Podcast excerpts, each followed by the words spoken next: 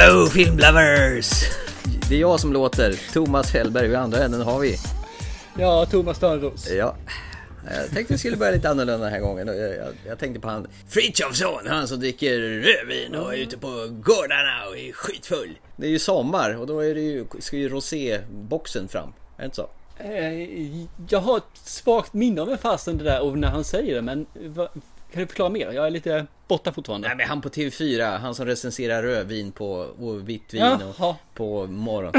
Bengt Ja, Frithiofsson. jag Hello jag- wine lovers! Och som han känns som Då att... förstår jag varför jag inte kopplade med en gång. För jag har inte haft eh, kanaler på TV de senaste tio åren. Så att, nej, inte tio, kanske eh, sex åren. Det flög dig över huvudet. Helt brutalt. Jajamän, Ja. som Drax i Guardians of the Galaxy. Men vad ville komma till att det blir juni nu och det är sommar och den svenska sommaren lyser ju på oss med sitt fina spöregn. Ja, men idag har det varit fint väder. Ja, idag har det varit som jag, jag tog, tog faktiskt på mig shorts och, och så gick jag ut och klippte min häck som är nästan 50 meter. Det var roligt. Trevligt, Mm. grattis! Då har du haft en eh, givande dag. Ja, tycker jag. Vi kör igång tycker jag, om inte du har något annat trevligt att berätta om dina livserfarenheter. Inga livserfarenheter, men däremot vill jag ta upp en gammal punkt som har fått stå tillbaka för att du inte velat ha den där. Jaha, vad är det då? Och, det är ju mina barn, film med mina barn. Du menar Thomas Törnros läxar upp sina barn i modern filmkonst. Stämmer bra. Den tänkte jag vi skulle ta lite grann. Oh. Eh, Jag har, har faktiskt sett en film med dem som eh, jag bara sett själv en gång. Jaha, Men satte som det årets bästa film. oj. Oj, oj, oj. Den du! Den du. Fundera på den du så får du se. Den där med smör på. Du kommer nog dras ner här i med tyngdkraften heter det. Gravity heter i alla fall filmen. Så att den- Gravity,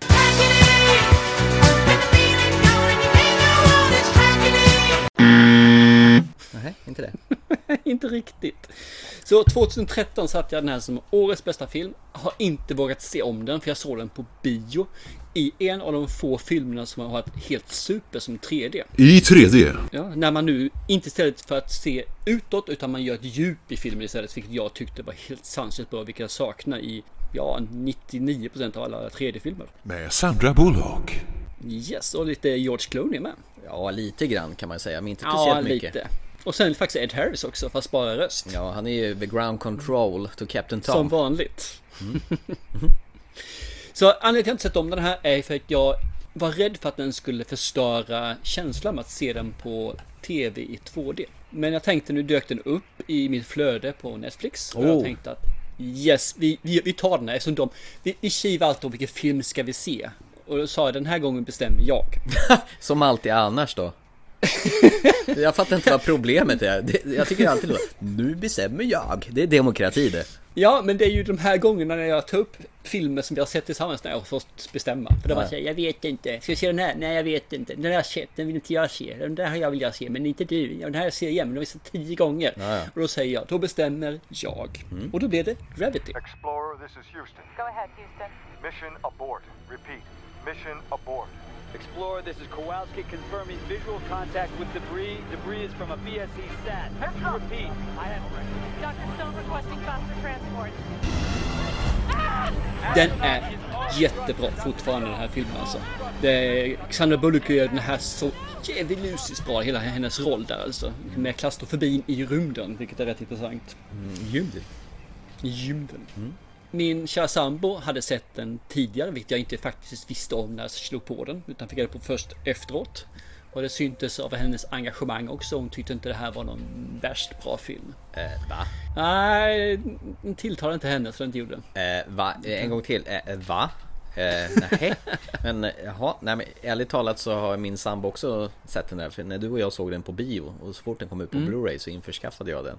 Och Ja. prackade på henne. Det här, det här ska du få se. Det är en av, eller förra årets bästa filmer. Hon bara, "Eh, men det var inte så bra. Samma där. Mm, okej. Och för ni, ni som inte sett den förresten så handlar Gravity om överlevnadsfilm i rymden. Det är Sandra Bullock som eh, åker ut för en olycka när hon ska uppgradera Hubble-teleskopet. Och eh, behöver då ta sig till en annan rymdstation där det finns en räddningskapsel som hon då ska ja, färdas ner till jorden med. Och det är då henne och George Clooneys resa där till den rymdstationen man får följa då. Och så händer det en massa saker längs med vägen då som det brukar göra i sådana här katastroffilmer. Eh, det jag säger tidigare är att det är en våldsamt vacker film. Man får alltså vyer över jorden som är helt makalösa. Och det man får det här klaustrofobiska i, i hennes situation. Trots att hon har då miljarder, miljarders eh, kilometer runt omkring sig som eh, av tomrum. Eh, sönerna då, om vi säger så. Mm. Lillsonen sa inte jättemycket om den här filmen. Han var ganska tystlåten så vi kan nog glömma hans version av det hela. Okej. Men eh, storsonen, han tyckte faktiskt den här var bra. Eh, han tyckte om att den var vacker. Han tyckte om det här med att det var lite, lite trill i det. Det hände saker hela tiden. Ja. Den här kytometern slår högt i taket eh, varannan sekund känns det Ja, hon har en jävla otur hela tiden. Ja, lite grann sådär. Mm. Och han tycker om eh, andra sekvenser som jag inte tar om det är någon som inte har sett filmen. Nu är det från 2013 men jag, jag men tror ändå, att det var... vi, spo vi spoilar gärna inte bra Nej, filmer i, i våran podd. Så är det bara. Nej, så han var ganska lycklig. Då är han ju 17 år gammal och tycker nog väldigt mycket om eh, blod och våld i vanliga fall. Det ska stänka, det ska spruta, det ska vara liksom 140 km i timmen minst. Men den här föll han på läpparna också, vilket var jättekul faktiskt. För den är, den är, det händer ju saker och ting, men den är ganska lugn i alla fall. Och det är ju bara en enda person, ja, George Clooney också, två personer då, mm. under hela filmen. Så att eh, jag tyckte det var kul och han, eh, han föll för den. Inte så han satte den på sån hög pedestal som jag gjorde, men han, vi hade en diskussion efteråt och det betyder på att den gav någonting i filmen, att den gav ett mervärde, gav lite känslor. Så att eh, eh min bild är att han rekommenderar filmen och jag gör det fortfarande väldigt, väldigt varmt. Även om den inte slår bioupplevelsen. Den har degraderats ett par pinnhål, det har den gjort alltså. Men den är fortfarande jätte, jättebra. Vi såg den på stor duk och i 3D och det var ju mm. fortfarande en, den enda filmen som passar bra i 3D som jag har sett. Ja, som jag har sett också faktiskt. Mm. Nej men vad kul, ja. kul att den fortfarande håller. Och jag kan nog tänka mig att se om den igen. Jag har sett den två gånger, men den står ju någonstans. Den fanns på Netflix nu sa du? Ja, precis. Alla som har Netflix så finns det en eh, gratisfilm där att titta på liksom som verkligen är värd att se. Oh, lättillgängligt. Det är bara att slå på fjärrkontrollen och dra igång Netflix-appen på TVn. Mm. Jajamän, eller, häftigt. Eller Härligt. surfplattan eller mobilen eller vad fan ni gör. Bra! Ja. Nej, men det, det tyckte jag. Nu, nu, trots din motvilja till den här eh, punkten i podden så har jag fått dra den här fan nu. Nu klipper du säkert bort den i alla fall. Men det... Motvilja? Det är jag som brukar tjata om att det ska vara. Men bara, nej, vi ska göra massa Marvel specialavsnitt och musikalavsnitt och vi ska bara göra massa special, special, special. Ah, vä vänta lite grann här. Va? Musikalavsnittet, det var faktiskt en av våra lyssnare som ville ha. Så vi klankade på honom så du ute på djupvattnet ska jag tala om. Nej, det kan jag ju inte göra. Ja, men okej, okay, vi ska göra Marvel-avsnitt då. Marvel, Marvel, Marvel. Om du skulle få som du vill skulle vi göra Marvel-avsnitt varenda avsnitt. Men det går ju liksom Ja, men du vill ju också det numera ju. Ja, kan ju byta namn från TT Film Podcast till Thor och uh, Captain Marvel. Nej, skit i det. Bara jag får vara Captain Marvel så. Ja, ja. Ja, det förstår jag.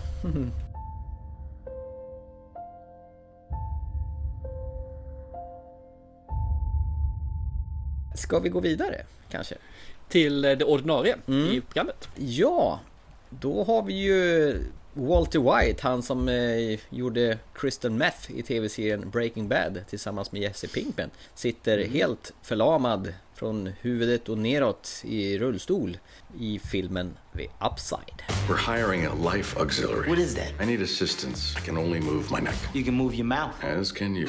A job he never expected. You're waterboarding me. You are not qualified for this position. Have you ever changed a catheter? Mm. I can't feel it. Well, I can. Became a friendship he never imagined. I get treated like I'm invisible. Welcome to my world. Which car is yours? All of these to the right. Oh my god. They're not practical. Exactly. The Upside. Rated PG-13. Upside, upside, upside, upside. Det här är ju faktiskt en regelrätt remake av en film som heter En oväntad vänskap på svenska. En fransk film. Jajamän. Som fick den, den var Oscarsnominerad va? Jo absolut Också. och den ligger väldigt, väldigt, väldigt, väldigt, väldigt, väldigt högt på IMDBs topp 250. Jag tror det här rankas som den största franska filmen genom tiderna. Jag har inte sett den.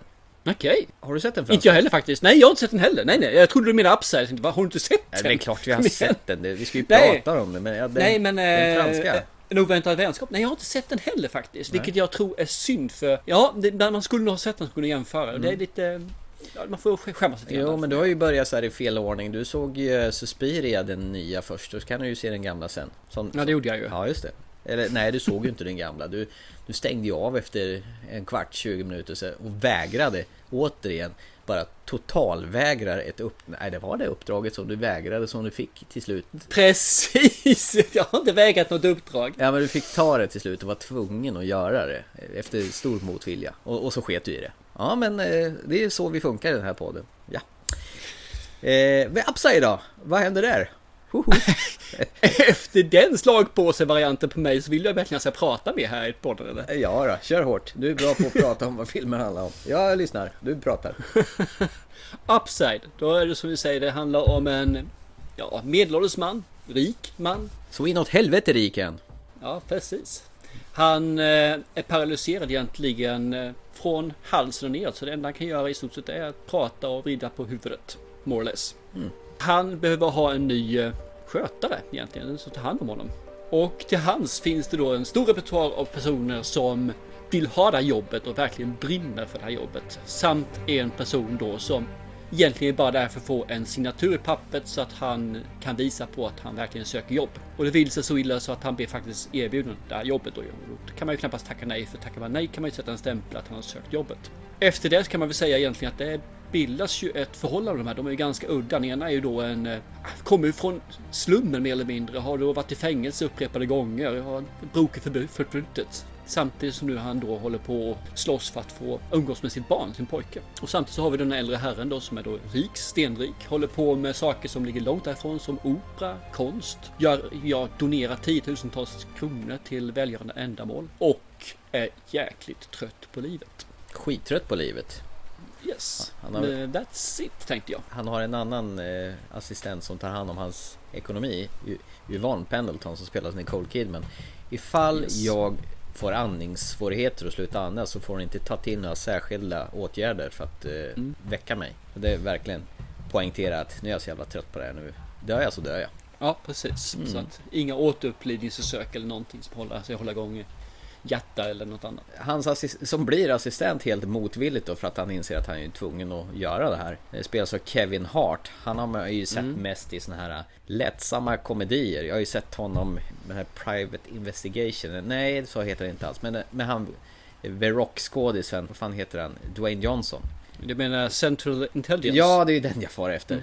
Och Den är Mm. rätt kul faktiskt. Men jag har ju sett Kevin Hart som en sån här komiker. Likadant i eh, senaste Jumanji är han ju också med i. Ja, han är med i Jumanji. Det vet, det vet jag ju. Det enda, enda filmen jag sett han är faktiskt, för jag har faktiskt inte sett den här eh, Central Intelligence. Jag vet bara om att han är med där. Den är faktiskt riktigt kul, så den, den kan jag rekommendera om du skulle få tid Mhm. över att se en sån här lite halv hjärndö buddy cop film. Faktiskt. Ja, men det kan jag faktiskt få, för det tror jag mina, min omgivning tycker bättre om än jag. Så då kan jag få med dem på den filmen. Mm, ja men se den faktiskt. Så Mm. därför är det ju rätt så spännande att se honom i mera nedtonad och dämpad roll. Även fast det lyser igenom hans komiska ådra här i den här filmen. Ja, han är ju lite käftig om vi säger så. Men det är ju det Philip Lacresse, alltså han den stenrika, superrika, förlamade mannen gillar. Han gillar Ja. ju inte att alla är så här ja-sägare och bara gör precis som allt han säger utan han gillar ju honom som verkligen käftar emot honom. Mm. Ja, det är lite småkul där. Det- enda som jag reagerar på, eller börjar när jag reagerar på, det är liksom att det är så jäkla klyschigt. Vi har då den här eh, färdigkillen, han har- kommer från gettot och beter sig på ett visst sätt. Och det kanske man gör där, det vet inte jag. Och så har vi den äldre sofistikerade mannen. Och överallt där så är det det här klyschiga. Det är som vid i en film, när är film här, men det är vid en fest senare i filmen. När de, uh, han går in där och så drar han igång sin soulmusik och börjar dansa sitt och dra upp alla andra. Och det, det blir så jäkla klyschigt. Alltså det är Mm. så här, usch, nej, jag tycker inte om det. Det blir för mycket alltså. Och det, det tilltalar mig inte ett smack. Nej. Men någon som tilltalar mig jättemycket i den här filmen det är faktiskt Nicole Kidman. Och hon spelar en ovanligt dämpad roll för att vara henne. Ja, hon är ju otroligt vacker också. Ja, som jag tror vi pratade häromdagen inför den här filmen. Jag sa att Nicole Kidman hon ser mer vanlig ut i den här filmen än vad hon brukar göra. Hon ser inte så här Hollywood-spacklad eller Hollywood-opererad ut som, som jag minns henne. Ungefär som hon har återgått till sitt gamla härliga Nicole Kidman som hon såg ut förr. Så här lite charmig och nära till ett leende fast hon inte har det i alla fall. Nej. Liksom. Nej, jag tycker om henne. Hon, Hon är hon är spröd och känslig och så märker man att hon har ett nära band till Philip Lacrasse. Samtidigt som hon har en udd tycker jag i sin personlighet. Det finns alltid en, en skärpa i henne. Så Mm. jag, jag, ja, jag tycker om henne. Hon har gjort så jättemycket bra nu den sista tiden också. Som så här lite udda filmer. Så hon var ju med liksom med Killing of Sacred Deer bland annat. Som jag tycker är helt, helt, helt underbar. Mm. Och den här fantastiska serien på HBO, Big Little Lies. Som jag tycker Ja. du ska ta och klämma i sommar. Ja, jag ska försöka det. Mm. Och sen var jag med i Boy Erased. Och nu nästa film som jag vet kommer strax här är ju Destroyer. Där Mm. hon verkligen ser ut som hon är sleten i vissa sekvenser på trailern i alla fall. Mm, just det. Vi kommer återkomma Den till den i ett senare program faktiskt. Det gör jag absolut. Ja, Bryan Cranston, gamla Walter White i Breaking Bad. Jag tycker han gör en jävligt härlig roll här också faktiskt. Han har ju liksom inte så mycket att göra med förutom att sitta i en rullstol, men jävlar vad han spelar bra tycker jag. Ja, men han är ju verbal och han använder ju väldigt mycket eh, uttryck i ansiktet istället. Mm. Så att, eh, jag, jag tycker han gör en fruktansvärt bra rollprestation. Jag tycker dock att den svaga är Kevin Hart, eh, hans vårdare. Han är lite svag i sin rollprestation, men Brian Cranston gör ju riktigt, riktigt bra alltså. Mm. Fast jag däremot tycker jag att de har en jävla skön kemi i sinsemellan. Och det, det finns bakom materialet man ser de här bloopers-scenerna. Man, de verkar ju ha jävligt kul på inspelningen också. Ja, Okej, jag har inte sett dem faktiskt. Nej, ja, ja, hej. Du som alltid brukar... Nej. Och så har jag kollat Jackson-material också. Har jag gjort. Nej, den här gången så gick jag in lite grann och tittade på trailer och gick på Destroyer där istället. Sen så vart jag så jäkla tagen av den så att då eh, såg jag inget mer. Nej, okej. Det, det, det låter som du tyckte det här var sådär, ärligt talat. Eh, det här är en... Det är en OK film, men den når inte upp till mer än OK tycker jag. Nej. Det är därför som jag tror att ovetande vänskap är bättre. För känslan har gjort att man har tonat ner den här, gjort den lite simplifierat den Mm. till den amerikanska publiken. Och jag tror att den franska filmen är nog inte så simplifierad och då tror jag att den kan bli mycket mer, eh, mer djup i karaktärerna, mer djup i skådespeleriet. Det kan också bli lite mer volatilt med deras förhållande. Här är det liksom, ja, han kom in och han beter sig lite grann och kan ingenting. Men ja, vad fasen, han och jag synkar ju. Och sen spelar världens bästa vänner. Ja. Jag kände liksom, hmm. Och sen så blandar de in lite för mycket komedi också som duschscenen till exempel när han ska duscha i den här regnskogen, monsunen och vad det var. Ja, det var ju jättekul ju. Ja men det blir lite för mycket komedi i en sån här film tycker jag. Det, det, jag. Jag tycker inte det passar. Visserligen står det att det är en komedidrama i, på IMDB men jag, mm, jag tycker det blir för mycket. När han ska byta kateter på honom och han får bånge. Mm. det är också jätteroligt. Och sen har de ju den här äh, Tate Donovan som brukar vara en sån här ständig birollsgubbe som är den här stenrika grannen som, som, eh, Mm. som köper hans kladdade tavla för massa pengar. 50 000 dollar Ja. för en eh, no-namer. Ja, det är ju fantastiskt. Du tycker det är komedi, men det är en sak, en scen som jag tyckte var jävligt jobbig att se faktiskt. Det var ju, han har ju brevväxlat med en eh, kvinna bra länge. Och, och sen eh, Ja. ska de ju träffas då. Och den här kvinnan vet ju om att han sitter i rullstol och så vidare. Det blir en jävligt stark scen där tycker jag. Ja, det håller jag med om. Den, eh, det finns många bra scener Fan, nu håller vi på att spoila den här filmen känner jag. Det ska vi, det var inte meningen. Ah, nä- nästan spoiler, men inte riktigt tycker jag. bara liksom ta lite känslan över vissa eh, nedslag i filmen. För, för det, jag kan säga, det jag säger eftersom jag tycker att det var en so-so film. Mm. Den här filmen fick mig åtminstone, det, det kom ett par, tre gånger så jag faktiskt kom ett par tårar. Så, att, så den, den berörde ju mig också bitvis. Mm. Jag tycker bara att det blir lite för pajigt i vissa andra scener. Jag tycker att det är svårt för mig att komma i stämning efteråt. Jag, jag, Du menar, jag- du, du tar inte filmen på allvar riktigt kanske?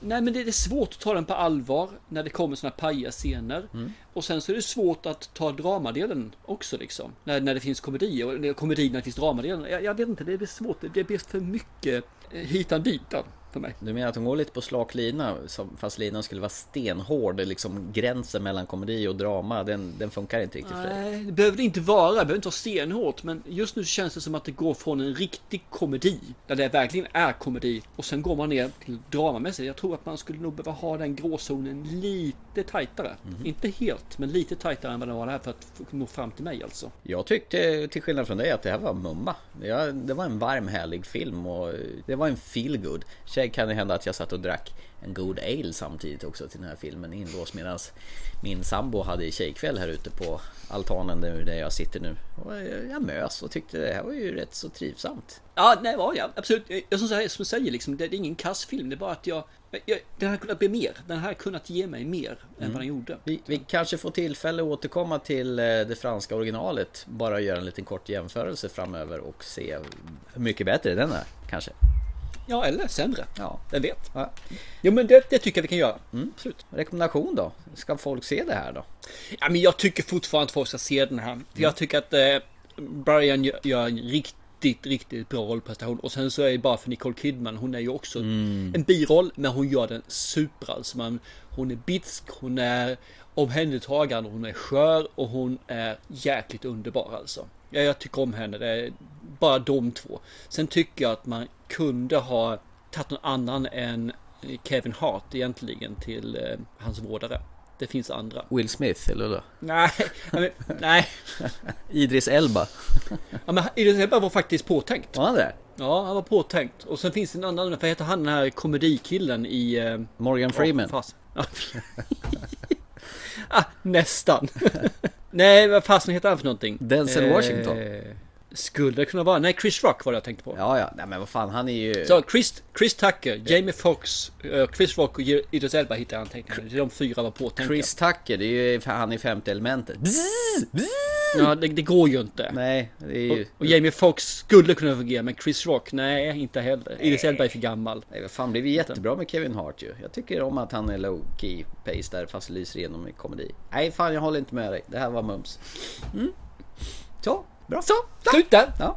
Punkt. Ja, ja, kör. Ja. Jag har vi sagt förut. Men du- Med andra ord så rekommenderar du inte filmen alltså? Jo då, det gör jag visst det. Jag tycker det här var en nice, härlig film. Men jag tror i min eh, icke-kunskap även att den franska filmen är bättre. Så jag ska fan ta och se den också. Jag blir sugen. Jag, tror den finns, den jag tror den finns på Netflix till och med. Så att det är lätt att se den. Den ligger faktiskt i min lista i alla fall. Jag har lagt in den på min lista att se. Mm. Jag har dock inte kommit dit än. Så att, eh, ja, den, den får också ses. Vi får se lite grann. Just det.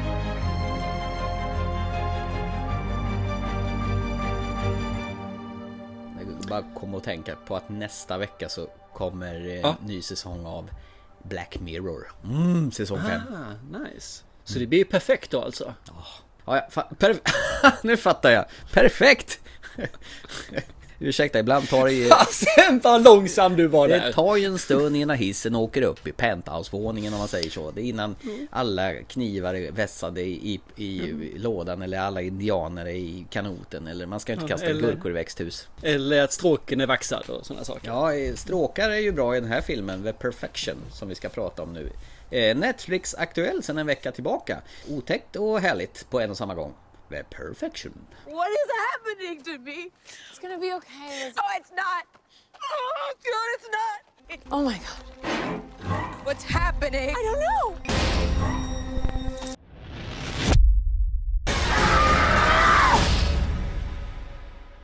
Well, you know what happens now. Ja, du.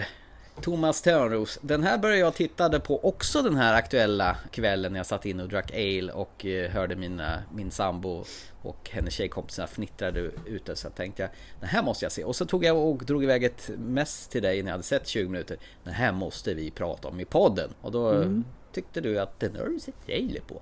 Ja, jag och eh, sonen och eh, sambon stötte på den här och satte på trailern.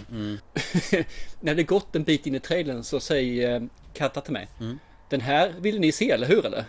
Ja, ja, det vill jag se. Ja, för ni har varit helt tysta, inte uppslukade av den här trailern, säger jag. Så både jag och sonen satt bara och glodde på trailern och var helt jävla...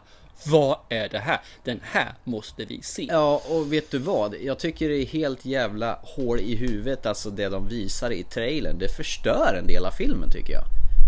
Jag tyckte inte det. Återigen, en anledning varför man inte ska glo på trailers. Fy fan. Den, Ah, den där sekvensen som de visar i trailern, den hade inte jag velat haft spoilad för mig. När den väl kom i filmen så var det ju en riktig surprise. Här visste du ju att den scenen skulle komma. Eller hur?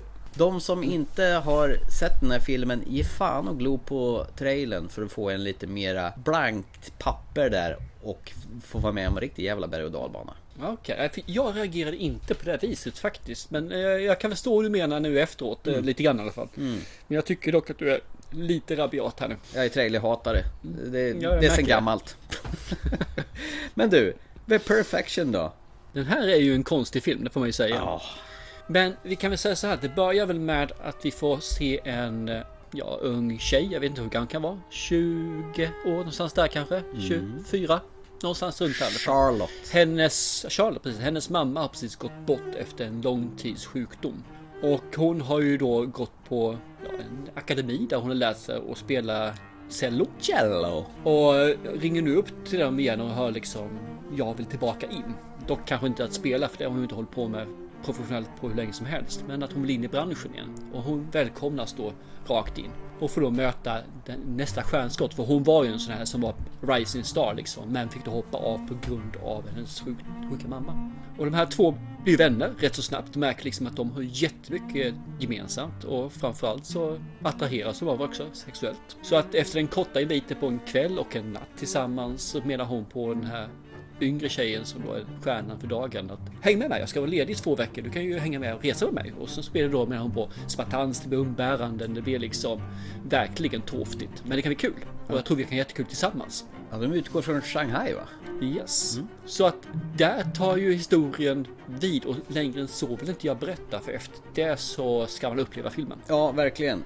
Filmen är uppdelad i tre akter eh, och det uttalas väldigt i filmen också. Och sen en liten undertext vad de kallar den här akterna.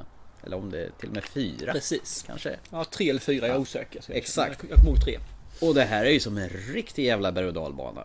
Man har ju inte den blekaste var den här filmen ska ta vägen någonstans. Jag håller med fram till slutet ish. Får man säga. Där började jag klura ut lite grann vad som var på G. Ja. Men hela resan fram till de sista kvarten, 20 minuterna är ju helt fantastisk. Alltså det är som du säger.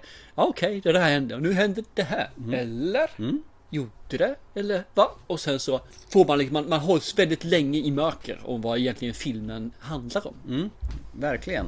Nej, de här två eh, tjejerna, Charlotte och Elisabeth, eh, jag tycker de är magiska båda två faktiskt. Alltså, första sek- sekvensen när de spelar tillsammans cello, kan de spela cello på riktigt?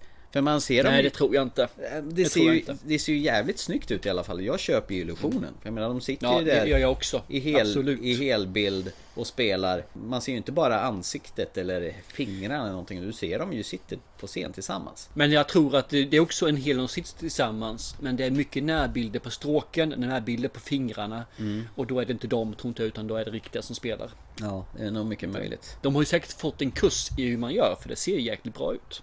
Men Charlie, kände du igen henne förresten? Charlie? Hon är den äldre av dem. Ja, Al- Alison Williams. Ja, Mm. jag, jag...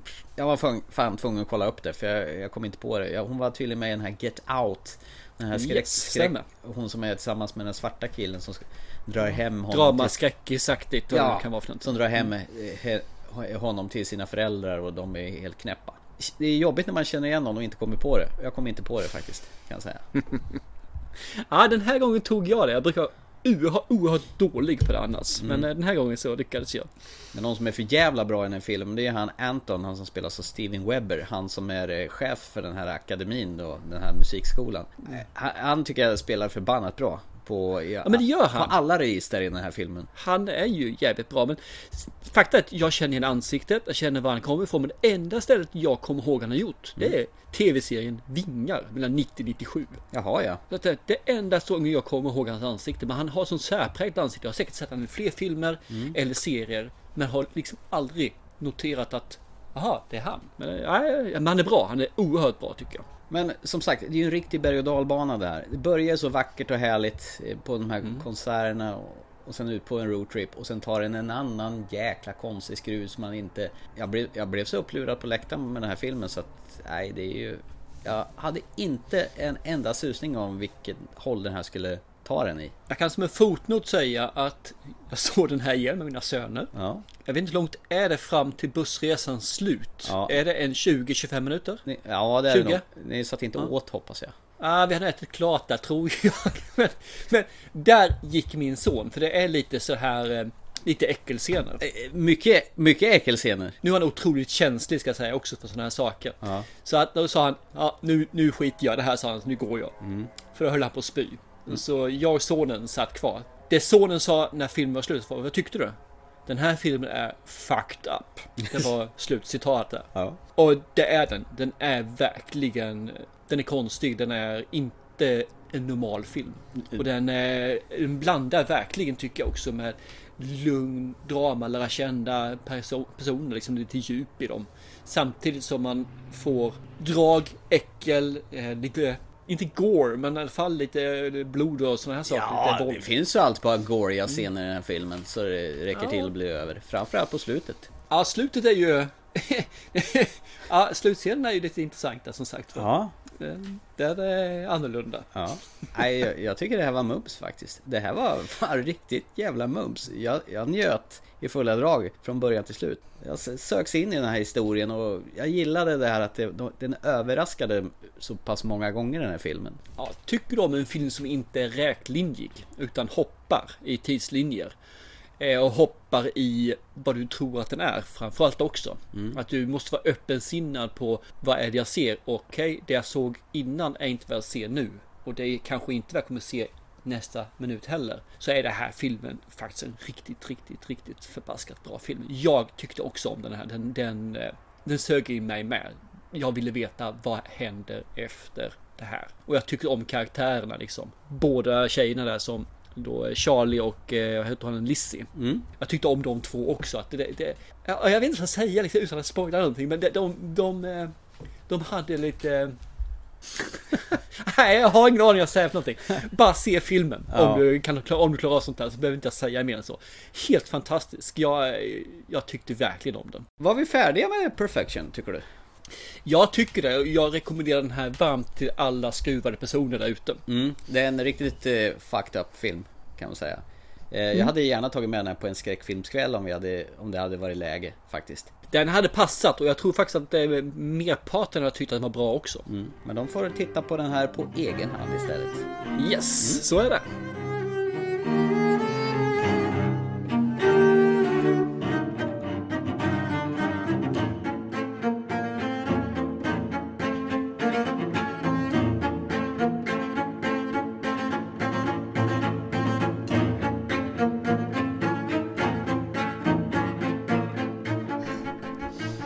Går vi vidare till en vacker sak. En vacker film.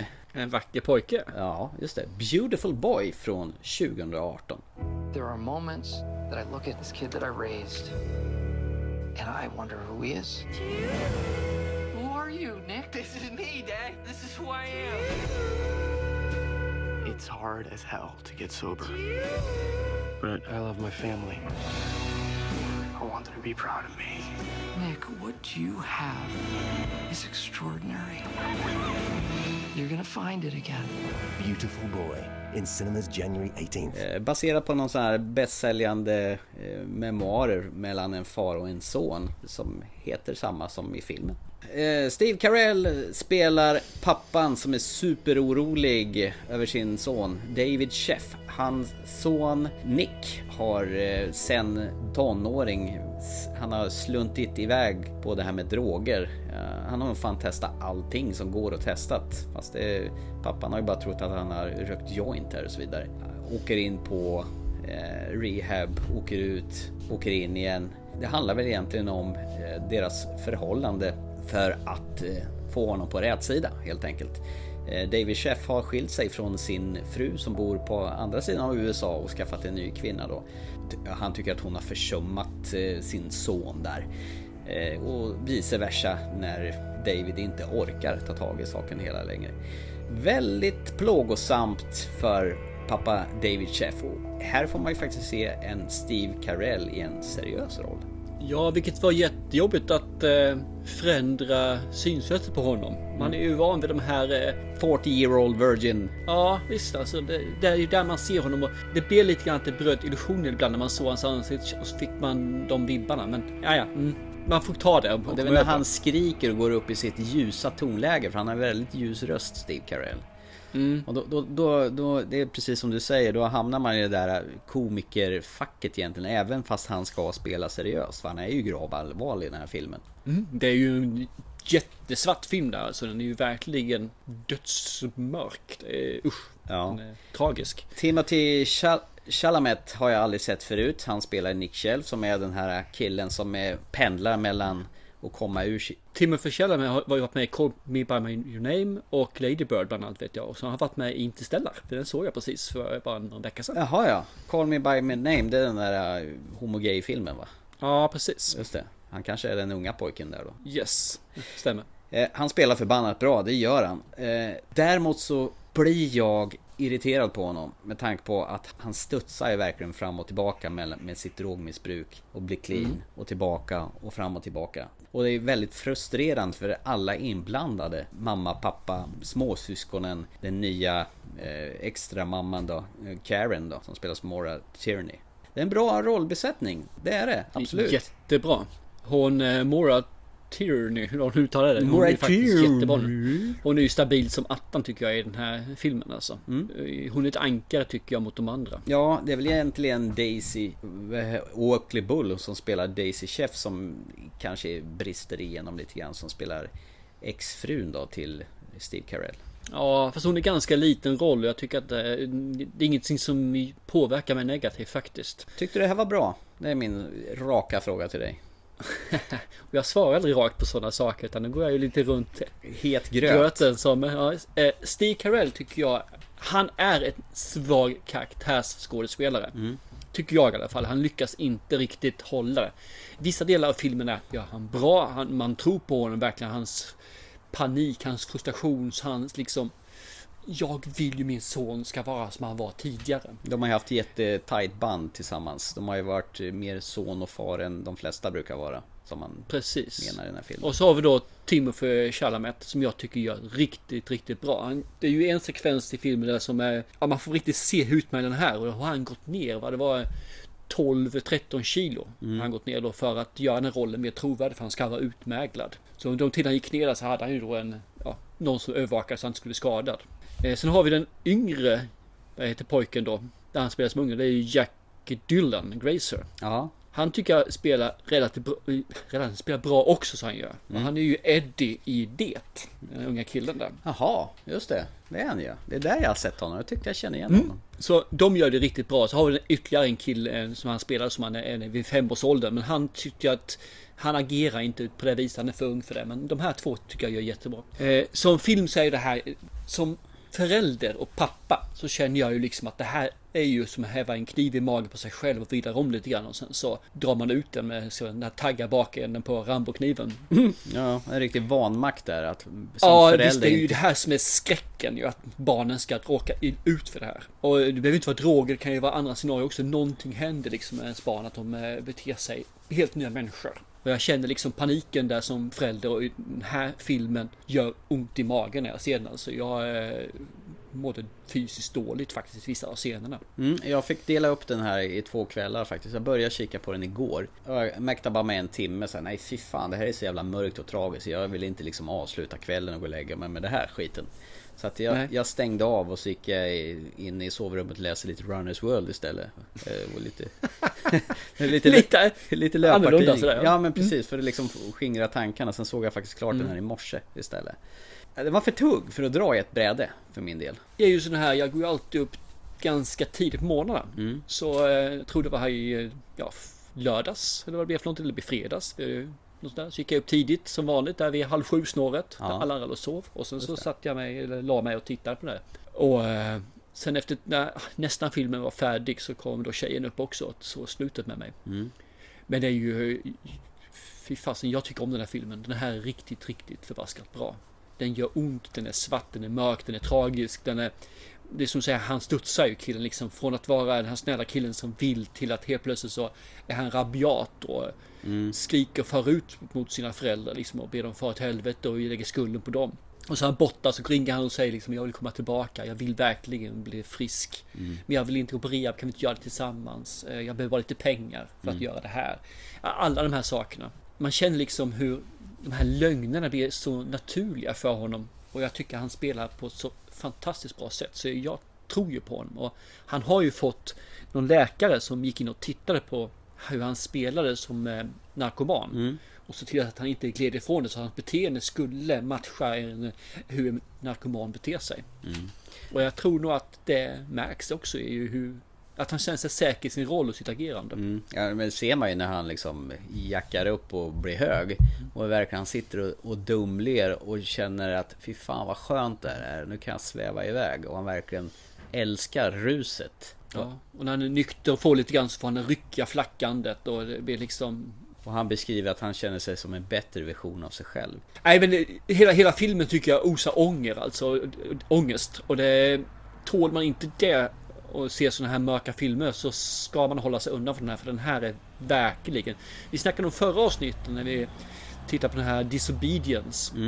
Som också gjorde ont att titta på liksom. Och så här. Och den här tycker jag är ännu mörkare. Och Mm. gör ännu mer ont. Men det kanske är för att jag är då förälder. Så det här blir så nära på ett annat sätt. Ja, för fasen alltså. Jag rekommenderar den här filmen till alla som orkar med den. För den här är jätte, jättebra. Och det gör att jag verkligen vill se den här också, Call Me By Your Name. Och se om den är lika Mm. bra som den här. Grejen är att jag, jag orkade inte med den här filmen faktiskt. Jag, jag tycker att det blev överdos. Helt eh, apropå. jag, jag, fick, jag fick överdos av den filmen för det pågick så himla länge hans fram och tillbaka och frustrationen för föräldrarna.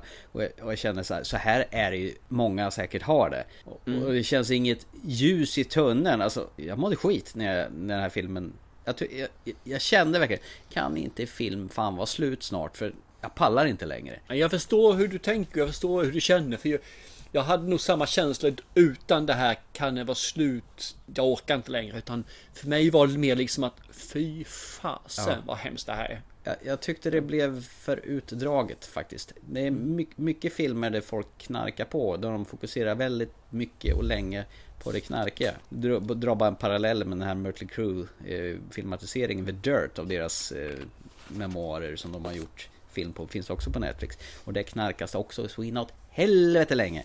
Men det är det jag tycker är så skönt i den här filmen. För det är inte mycket knarkande. Utan det är mer konsekvenserna av knarkandet. man. Exakt, men det är ju det som är liksom grundorsaken till varför alla mår eller som de gör i den filmen. För det jag tycker är så skönt i den här filmen är att ja, man får lära sig och lära känna och förstå. Man, man får förstå honom och hans situation och lära känna liksom och få det här. Men det är ju inte fokus egentligen på honom. Fokus ligger ju på pappan Ja. med Steve Carell och David Scherf där ju. Det är där jag känner liksom att förtvivlan hos föräldrar det brukar man oftast inte gå in på utan det brukar bara vara man fokuserar på den som ja, tar drogerna. Mm. Det jag tyckte var lite jobbigt i början det var det här om varvar nu och dåtid fram och tillbaka från olika åldrar. Eh, man lägger parallellt nu med en scen eh, när han är mycket yngre. Till och med när de sitter på ett och samma fik i olika tidsåldrar. Eh, jag tyckte det blev lite rörigt i början men när man väl lärde sig hur själva tematiken och sättet filmen berättade på då, då var det med han. Men det tog en stund för mig faktiskt. Och kom, Ja men det håller jag med om. Ja. Det, det, det var negativt tyckte jag också just det. Och det var inte bara att de hoppade i tidsepokerna så. För ibland så hoppar de även när det är samma skådespelare fram Mm. och tillbaka. Så man vet inte riktigt var är jag nu någonstans i tidslinjen. Och den är negativ. Det, måste vara mycket, mycket tydligare. För det, det tog som sig ett tag innan man fattade var är jag någonstans och hur ska jag handskas med filmen. Ja. Och så ska det inte vara. Den ska presenteras på ett bra sätt att man förstår. Ja, ja, du verkar ju tycka det här är supernice. Jag tyckte det här var vedervärdigt att titta på. Ja, det här är supernice. Det är ingen dålig film på något sätt, men nej, fy fan. Jag, blä, jag mådde dåligt. Jag, Så du menar att det här är min upside? ja, det här är fan min downside. Din upside. Det blev tvärtom. Hela och halvan. Okej. Svartvit. Det var ju rätt intressant faktiskt. Men Ja. det är, jag tycker den här är jättebra. Den är två timmar lång. Behöver absolut inte vara längre. Nej. Hade kanske kunnat gå och klippa ner den lite grann Ja. till till 1.50. 40. Eller något sånt där. Men 30. nej, nej, jag tror inte det. För då missar man det här med f- föräldrarna. Knarket. För då måste man klippa bort. Nej, inte med föräldrarnas vånda. Man får, då har man fått ta bort en av föräldrarna. Fått ta bort lite grann av eh, Mm. resan. För det är ju det som är egentligen hela filmen. Det är ju resan framåt eh, till någonting som inte är väsentligt egentligen. Nej. Utan det är själva resan i filmen som är väsentlig. Och då har man fått plocka bort den. Och då hade man missat tror jag mycket av djupet i den. Mm. Så nej, inte för mycket. Absolut bästa scenen i filmen innefattar en eh, ganska enkel men jobbig biljakt. Det, det var fan mig höjdpunkten i filmen tyckte jag. Ja, jag vet vilken du menar. Mm. Ja. Biljakt och biljakt. Men ja, visst det var lite O.J. Simpson där. Och jag tycker det är så gott därför det, det jag kunde se mig själv göra en sån sak att nu, nej nu jävlar. Och så hade jag med satt mig i bilen så, så hade jag dratt efter det liksom. Exakt. Okej, du rekommenderar filmen. Jag gör det inte. För jag vill inte att folk ska sitta och må dåligt när de ser på film. Men det, det tycker ju du är kul att folk ska göra. Uppenbarligen. Jag tycker att man ska känna känslor när man ser filmer och ibland är en känsla att man mår lite dåligt. Mm. Men det väcker någonting. Det är ju som um, The Road. Ja, ja oh, fy den. fan. Oh, den är ju vidrigt eh, obehaglig den också. Ja, men du tyckte om den? Ja, det gjorde jag. Men det gäller... Man kanske måste vara upplagd för det. Jag var inte alls upplagd Där har du ordet. Nu. Nej, men där har du ordet. Ja. Det är nog det är upplagd för. Det är därför jag säger att du måste verkligen vara, vara upplagd eller tycka om filmer som är nattsvarta och som du sa innan, inte finns något ljus i tunnan utan det är verkligen bara lager på lager på lager med svart färg. Allt är åt helvete. Ja, men man får uppleva väldigt mycket. Och det är ju, de glimstar ju till lite grann med eh, lite solsken från när han är en ung pojke och de har den här eh, eh relationen tillsammans. Nej, men jag, jag tycker om den. Det gör jag faktiskt. Det, det här tilltalar verkligen mig. Ja, okej.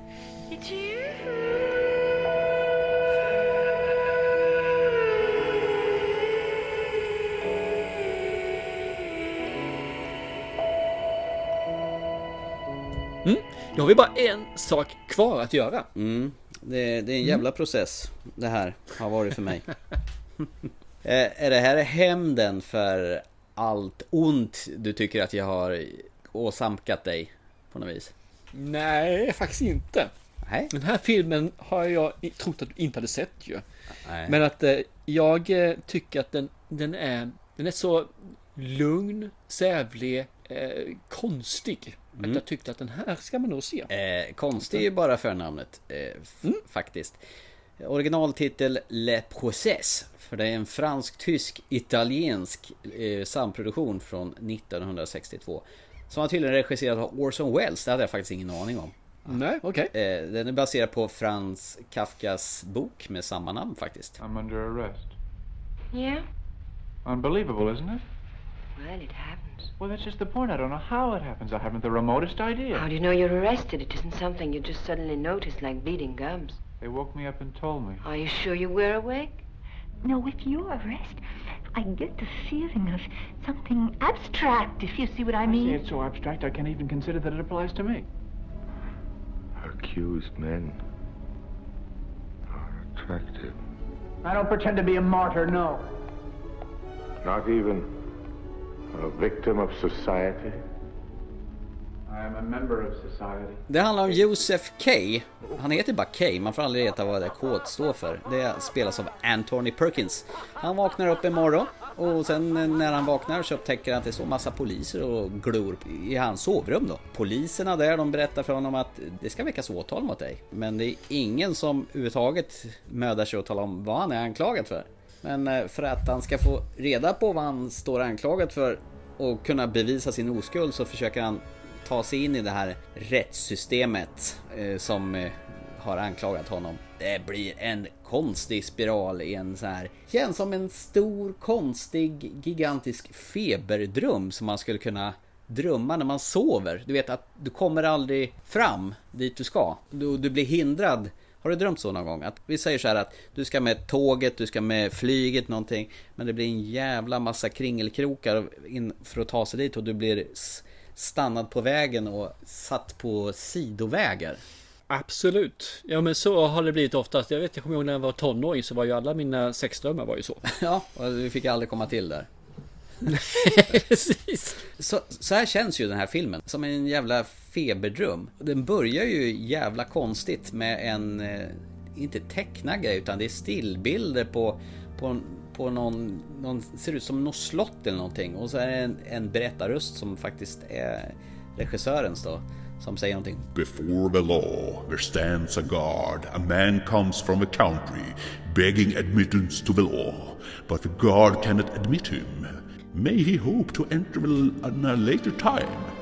That's possible, says the guard. The man tries to peer through the entrance. It be taught that the law was to be accessible to every man. Do not attempt to enter without my permission, says the guard. I'm very powerful. Yes, I am. The least of all the guards, from the hall to hall, door to door, each guard is more powerful than me. Och så vidare. Och så här, de första typ 5-10 minuterna är stillbilderna på den här personen som vill ta sig in och vill ta... Men han eh, dör på plats i, innan han kommer in. Mm. Eh, och jävligt knäppt faktiskt där. Och sen eh, fejdar det upp till att Anthony Perkins eh, rollfigur eh, vaknar upp i sitt sovrum och eh, blir an- anklagad. Men han får fortsätta jobba. Han jobbar på en sån här stor knattrande det är ingen fabrik utan det är, det är ett stort jävla kontorslandskap där alla sitter och knattrar på sina skrivmaskiner. Så det låter för... Alltså sådana, miljöer skulle inte kunna finnas idag. Men det smattrar, smattrar, smattrar, smattrar, smattrar. Och det ska ju vara någon slags sån här äh, framtid där rättsväsendet får göra precis vad de vill. De kan anklaga vem som helst för eh, någon brott men man får aldrig reda på vad man blivit anklagad för. Och sen ska det gå Nej. en tid och sen ska man bli avrättad helt enkelt. Och det här... Det är just att det ska han ta reda på själv lite grann. Det är ju det, processen är ju det här. Mm. Att då är det han som ska ta reda på vad är det egentligen som hänt? Vad är det jag har gjort som jag är skyldig till? Mm. Och sen är det han blir han ju kullkastad lite överallt. För han ska söka var han ska gå någonstans. Varför han ska gå. Vad, missar jag nu för någonting? Och, så processen är ju att han måste ta reda på själv. Mm. Vad det egentligen som ska hända känns det som. Ja. Det var min tanke med filmen i alla fall. Ja, och han måste ha gjort det här ungefär samtidigt som Psycho skulle jag tro. För Anthony Perkins ser ju liksom Hans eh, utseende är ju identiskt med Norman Bates i den här filmen. Faktiskt. Svartvit Jaha, den också. okej. Ja. Nej men han stöter på granntjejen som han blir lite tänd på. Och sen eh, stöter han på en konstnär som målar tavlor som har Han har nätverk bland de här rättssystemsadvokaterna. Och så möter han på en advokat också som, som spelas av regissören då, Orson Welles bland annat. Och en överbrunstig eh, musa som eh, tar hand om den här advokaten som blir sugen på Joseph K. Och det är alltihopa är jätteflummigt och jättekonstigt. Och det är massa barn som springer eh, och ser läskiga ut. Men Allting är så fruktansvärt underbart, härligt, skruvat, fantastiskt. Det här var en kanonfilm! Härligt att höra. Ja. ja men just det här att det känns som en sån jävla mardröm som du inte kan vakna ur. Det jag gillar med karaktären Joseph K. Han är inte så här så att han bara blir rädd och frustrerad vad han ska göra. Utan han har ju han har en jävla aggression och han har ju ett Mm. mothugg. Han ställs ju inför en rättegång där och för sin talan själv inför en gigantisk massa. Och nästan Ja, sätter just. dem på plats. Jag gillar liksom den vinkeln man gör med hans karaktär då. Att han tänker fan mig inte låta sig hunsas på det här viset. Man märker att det är jättemånga andra som har också blivit eh, anklagade för vad de nu inte vet. Men de är som de går runt där som likgiltiga zombisar. Men han är ju den här Messias bland alla som ska hitta vägen ut. Fast den är väldigt kringelkrokig. Ja, han kämpar ju verkligen Mm. för att rent få sig själv för någonting han själv inte vet vad han gjort. Och så blir det såna här konstiga möten. Det är lite så här Alice i Underlandet flummigt nästan. Ja, nej, det här var faktiskt Mums filibabba. Jag hade sett den när jag var 9-10 år och eh, var alldeles för ung. Och vet du vad det roliga var? Min eh, son Isak kom infarande halvvägs in i filmen och han bara, vad tittar du på? Ja, det är en film som jag har fått i uppdrag av min, eh, av Thomas eh, för poddens skull. Säg till Min honom. partner, ser du sagt. Ja, just det. Säg Mm. till honom att han är inte snäll. Det här är skit. Men sen satte han sig och så försökte jag förklara lite grann. Ja, han är anklagad för någonting och han vet inte varför. Men han ska försöka lura ut vad det är och försöka rentvå sig själv. Okej. Och sen någonstans in i filmen då sa nej nu måste jag pausa för nu måste jag laga mat. Men jag vill se mer. Det här var ju bra. Så, Så Thomas är snäll i alla fall alltså? Ja, men han satt och tittade klart på den här filmen tillsammans med mig. Och tyckte att det, här var, den här var rätt ball i alla fall. Då tänkte jag, ja fan, jag tyckte den här var rätt så intressant när jag var runt 9-10. Och nu tycker, sitter han, min son här bredvid mig, när han är runt 9-10 och tycker också att det är rätt ball. Och titta på en film från 1962. Ja, av en eh, flummig författare som heter Frans Kafka. Det är ju skithäftigt. Ja. Kul måste jag säga. Ja, nej men Skoj. alltså det här var mums faktiskt. Och faktum är att den här är faktiskt jävligt omtyckt på IMDB. För den har ju nästan 8 av 10, 7,8 på IMDB. Det är, det är högt faktiskt för att vara en film. Och framförallt en film som är från 1962. Ja, är det en film som du skulle rekommendera till vanligt folk då? Eh, ja, om man eh, kan ta till sig att det är en slingerslangrig film och man får ha tålamod och den kan vara lite frustrerande och ja, nej men visst fan skulle jag rekommendera den här. Det här är ju, det här är ju mums filibabba tycker jag. Ja, coolt. Svartvitt och härligt. Jag vurmar ju för sånt. Så med andra ord alltså, har ni inte sett processen och vågar er på en svartvit film så kör hårt. Det tycker jag verkligen att man kan göra. Eh, vet du vad? Det finns ju faktiskt en remake på den här filmen som kom 90-talet kanske med han Kyle MacLachlan. Du vet han som spelar Agent Cooper i, i eh, Twin Peaks. Okej. Okay. Har också gjort den här rollen.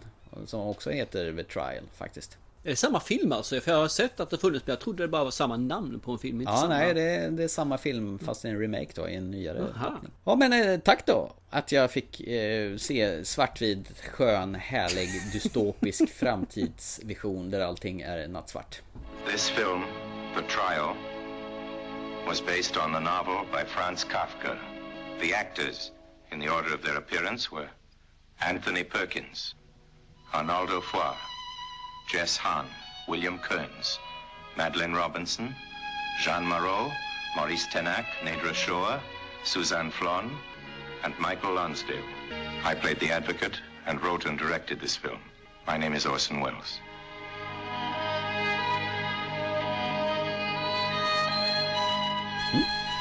Varsågod då hoppas jag ju att jag får någonting som är lika underbart tillbaka. Mm.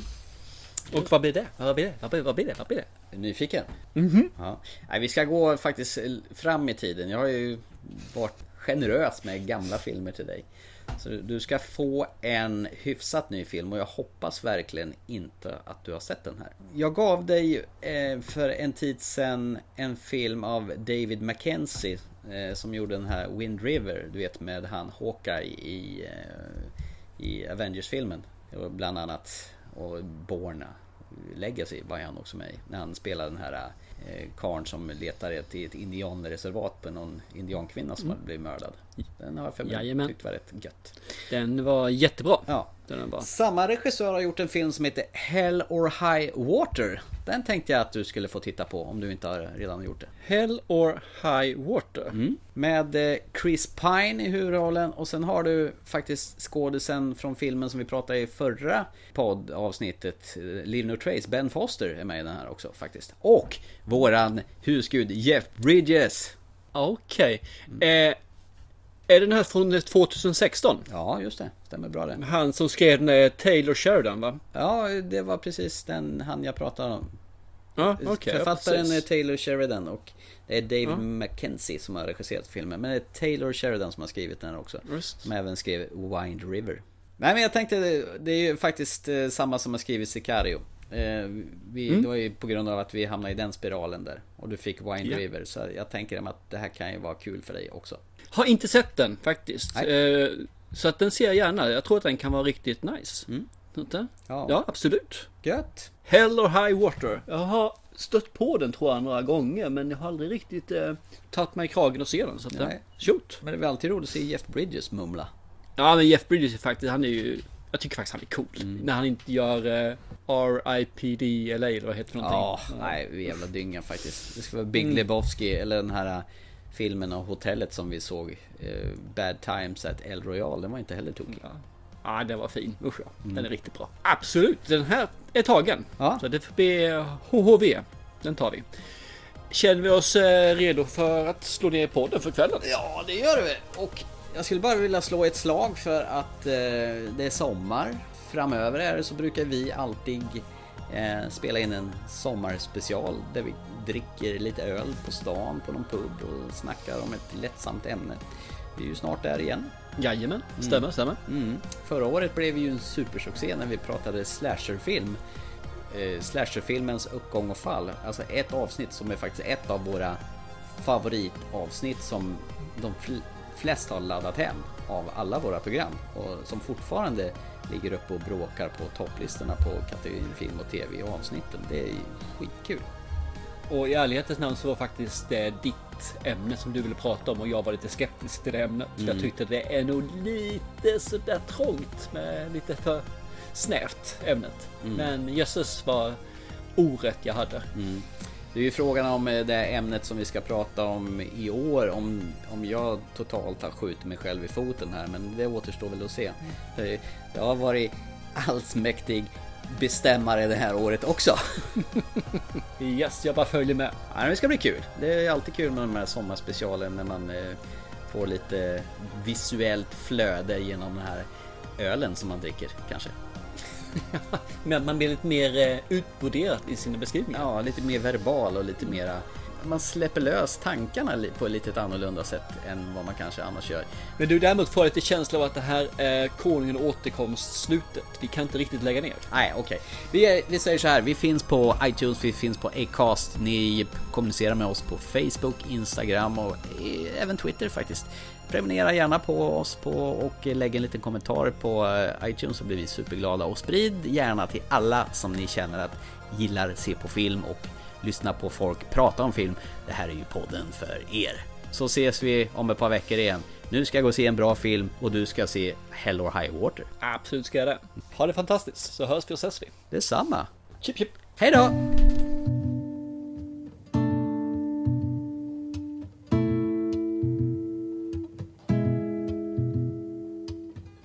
And many sights after 70 years.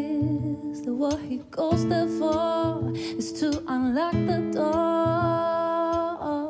While those around him criticize and sleep. Mm. And through a fractal on the breaking wall, I see you, my friend, and touch your face again.